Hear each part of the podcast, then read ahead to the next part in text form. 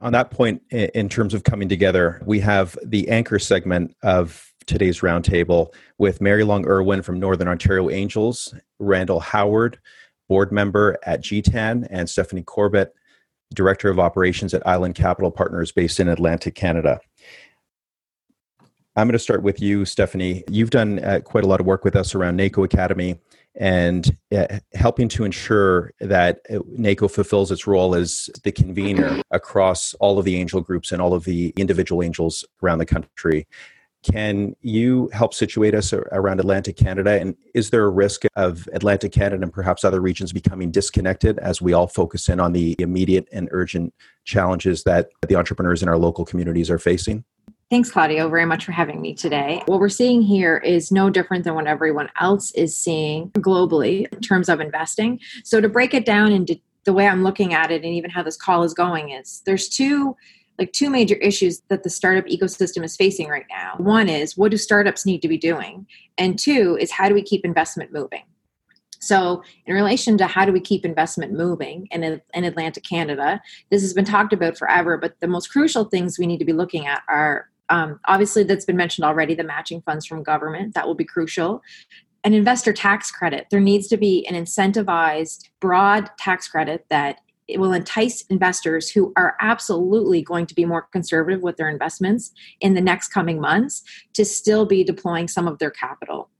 I recognize that while they're deep pockets, everyone is still being rocked by what's happening right now, no matter how deep your pockets are. So, by the nature of that, they're just going to be more um, particular with where they put their money and and we're all going to see that when we're going out trying to pitch um, to these people for their capital to deploy and then and then the other the other element of how we keep investment moving and this would go back to you know what i'm employing to the government and senator deacon to look at is not only how do we keep investment moving but i think the government's going to have to do a really a better job of looking at that specifically at each level of investment. So, angel family friends element to investors who are small groups doing pre seed investment, seed stage investment, and recognizing that they're all very different and the players are all very different on how decisions are made and what policies and what help can be brought in from the federal government that will help at each level.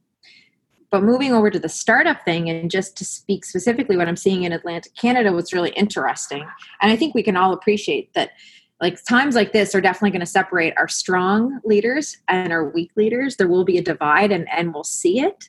When we all meet with our portfolio companies and we see how everyone um, handles what's being put in front of them. But the, rea- the the harsh reality is is that everyone is going to look after their existing portfolio first.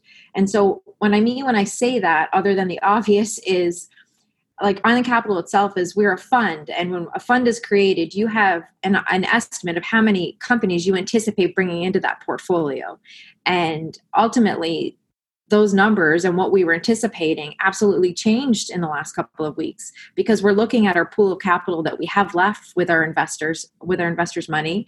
And we're looking at our existing portfolio rather than talking to about looking at new companies coming into that portfolio. We're going to look at how we have to best use those resources on our existing so where I feel that a lot of companies in that are coming up with great ideas and we're going out to market to raise capital, I fear for them and what what's gonna the landscape's gonna look like across the next six to twelve months for those companies and how much harder it's going to be to get. So I, I think that NACO has a real role to play to help champion the government on behalf of a lot of the angel community and maybe the smaller funds that we can be focusing on not only keeping capital moving but but the help that we can get into these companies depending very specifically on the stage that they're in. So you do need to keep talking to investors. Don't stop doing that. But but we also need to be realistic and there is a bit of batten down the hatches as well. So i think companies right now that are going to prevail out of this just regardless of what government help and support comes is i think it, the, the companies that are going to prevail the strongest that are the ones that are being very they're, they're acting quick they're being very strategic they're looking and doing what they need to do in the very short term and making quick decisions versus those who are going to take six to eight weeks to make decisions, which means there's six to eight weeks of cash flow that they've just killed in a downtime when nothing was happening.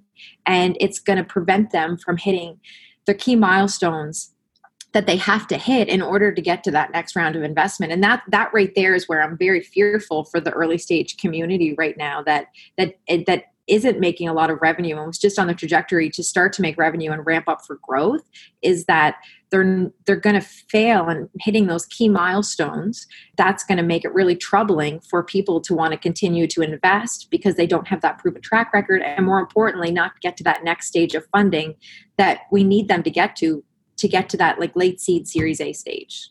Mary, on the point of capital and funds flowing, you lead North America's most successful angel group, 132 million invested over the past five years, and that's been in a population of 700,000 and geographically dispersed, with few other supports beyond these core anchors of any innovation economy, and angel investors being one of them. Can you help situate us in terms of Stephanie's comment that that we are in a liquidity crisis and the funds aren't flowing to new ventures that haven't yet raised capital? Good morning, and yes, thank you. And thank you also for taking the leadership role with this event. Currently, what what we are doing is we're checking in with companies, meetings. I, I'm booking them via telephone call or an email.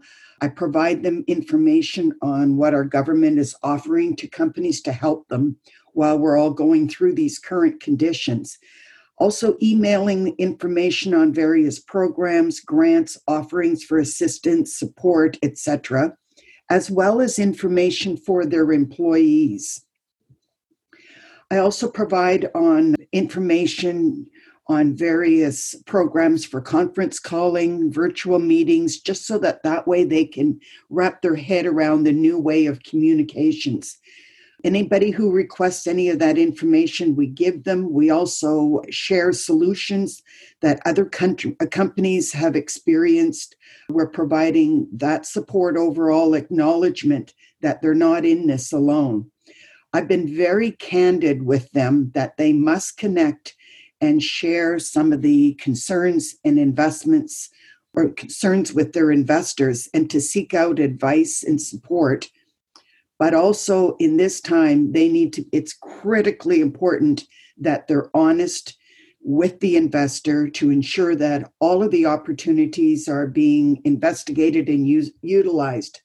Be ready to discuss their revenues their cash on hand how their team is working together their supply chain their customers and tell the investors your cash needs for at least the next six months to the investors, we're also very active. We're speaking with them, meeting with them. If a current company needs financial support or additional funds, I make it really clear to the investor that they need to know how much uh, support they're willing to provide that company to ensure that that company will be here next year also the investors you know know what supports that there are for the company and again ensured that everything is being applied for, understood, and researched. But be prepared to step up and support your investment. Some investors are providing short term loans. Some are encouraging the companies to gain a line of credit with their support, even co signing for that line of credit. We've had a couple that have agreed to do that the investors they understand that they're responsible for the portfolio companies. And yes even in these really challenging times at the end of the day you can still make a return on their investment. Many of the deals are being presented to the investor via email conference call facetime zoom skype etc that has been our practice for a long time because we cover a very large area once an investor has expressed interest in meeting with the company, then we introduce them. Today, however, those introductions are done virtually. And we still do get new opportunities that come in. We continue to take applications for new or growing companies. In the last few weeks, we've had a, some successful applications from companies who have retooled their manufacturing to produce face masks, hospital gowns, hand sanitizers, etc. Four of these deals have closed just last week. In, in my conversations with the investors, I found many of them looking at opportunities to help and provide support for not only companies but for their country during this crisis. I do understand that some investors are looking to support their current companies and may not look at new opportunities at this time. Some want to wait a few months before investing. Some companies, however, continue to review all the new offering, ask the questions, and look at the deals. Preference is given to companies that have opportunities for growth during this COVID 19 crisis, and many believe that there are opportunities just waiting for them. Our board continues to meet via telephone conference as we've done in the past. We currently don't have any face to face meetings. We don't do any of the deals in a public forum. All of our deals are put now on the website Access to the deal room is secure with the pass given to the investors, and the only the investors can see the pitches there. also, we connect with the companies and the investors also can connect directly to get any additional information that the investor really needs what we don't want is in northern ontario is to be left behind at the end of this crisis we want to make sure we do whatever we can to keep our companies growing. Maybe not at the speed that they had originally anticipated, but make sure that they are growing.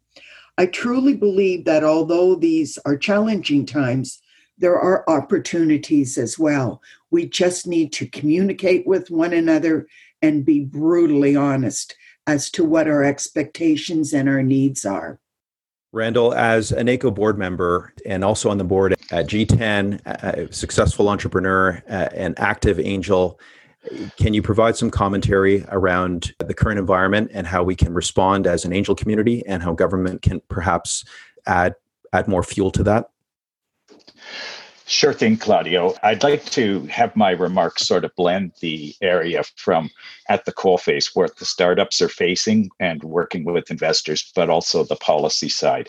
But first, I kind of wanted to start out as a NACO board member and listening to people like Jeanette and Pat talking about the, the rapid response of developing programs to help startups and investors cope and share best practices. There, there were some great ideas for NACO to explore going forward of some things we can offer during this pandemic that may have lasting value. But at a high level, I think we've got to understand that startups are our future the pandemic is not just a financial crisis, it's a healthcare crisis. But for Canada, probably uniquely amongst the G7 countries, we had the black swan of an oil price shock. And so the only way for us to get beyond our current dependence on a resource and oil and gas economy is to develop more startups, more knowledge based uh, companies, which is exactly what the angel investors and the startup ecosystem is doing in this country and building scale ups. I really agree strongly with Colin's perspective that there's just not enough capital or focus in the government on the early stage. It's all venture focused. Even today's purported announcement by BDC of matching funds, the language is venture capital. I sure hope they don't forget the angel and seed stages, which is where the real shortages are. And I've spent a lot of time on that. But for the last six months, my personal attention has been turned to very much trying to respond since about mid February. I've been in nonstop responding to the pandemic crisis, partly because I'm on the board and chair an investment committee for a fairly large size insurance company. And I got to say that those insurance companies, even though you think, well, they're big, they are in total planning, stress testing, risk management mode, as well as identifying new opportunities. And just every time they get a plan or a report to someone, everything's changed. And so, can you imagine what I'm seeing in the startups? I'm seeing, again, as was talked about, companies that potentially have cash cliffs in front of them, yet are trying to figure out how to cut costs but of course, the revenues in some are actually dropping faster than the costs are cut. Some of them are lucky. Some have just done around and have that proverbial 12 to 18 months of capital in the bank. But some were just actually ready to pull the trigger on a new raise. Those ones are in very, very serious trouble and have to be extremely creative. So, what I would say overall is that the, the startup world right now uh, is lucky to have angels like people like myself and all the lead investors that are working with them. We're providing wisdom, we're providing a little bit of therapy, and we're providing structure to go through that process that I just talked about risk, stress, and, uh, and new opportunity. But lastly, I would like to, to also suggest that it's not easy for what the government is doing right now. They need to be rapid response and nimble as well.